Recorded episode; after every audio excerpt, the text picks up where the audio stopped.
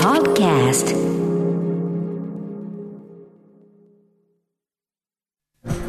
ここからは最新のニュースをお送りするデイリーニュースセッションまずはこちらのニュースからです。アメリカ大統領選挙初のテレビ討論会。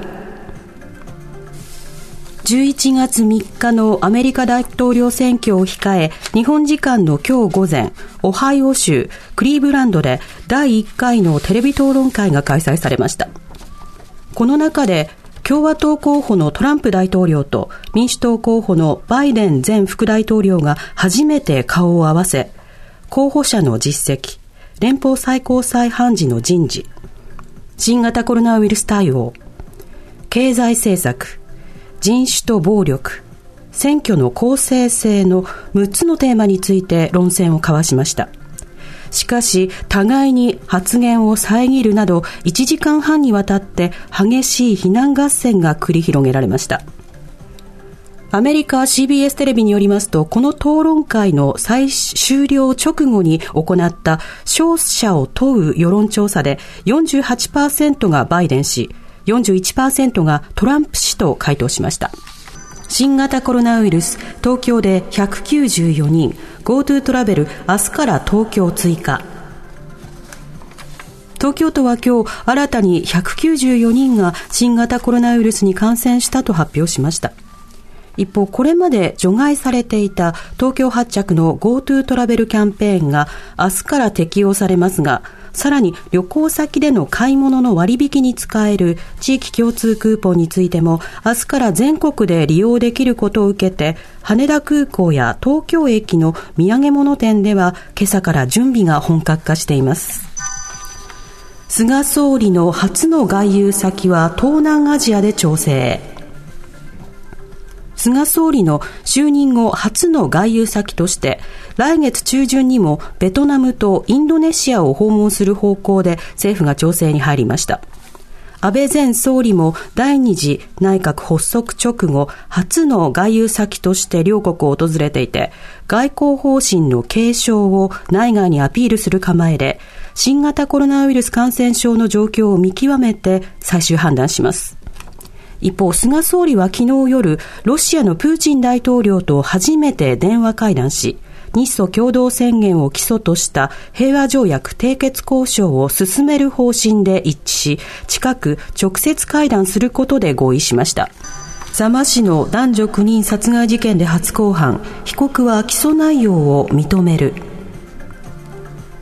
神奈川県座間市のアパートで2017年、15歳から26歳の男女9人を殺害、現金を奪って女性8人に性的暴行を加えたなどとして、強盗、強制性交殺人や強盗殺人などの罪に問われている白石隆弘被告の裁判員裁判が今日、東京地裁立川支部で始まりました。白石被告は間違いありませんと起訴内容を認めました。弁護側は被害者には自殺願望があり同意があったとして承諾殺人罪の適用を主張。一方検察側は被害者に自殺の意図はなく被告が一方的に殺害したと主張し死刑を求刑する見通しで裁判での主な争点は被害者の同意があったかや被告の責任能力があるかとなります。裁判は24回にわたって行われ判決は12月15日に言い渡される予定です。子供の虐待死、育児放棄、ネグレクトが最多に。2018年度の1年間で虐待を受けて亡くなった子供のうち食べ物を与えないなど育児を放棄するネグレクトが原因だったケースが最も多くなり身体的虐待を初めて上回ったことが厚生労働省の調べで分かりました。これは厚生労働省の専門委員会が2003年から虐待死の検証を行っているもので心中を除くと54人の子供が虐待で亡くなっていて、子供の年齢別では0歳が54人中22人で4割を占めています。この虐待で亡くなった54人のうち、ネグレクトで亡くなったのは25人、46.3%と最も多く、身体的虐待で亡くなったのは23人、42.6%でした。二審も国、東電に賠償命令。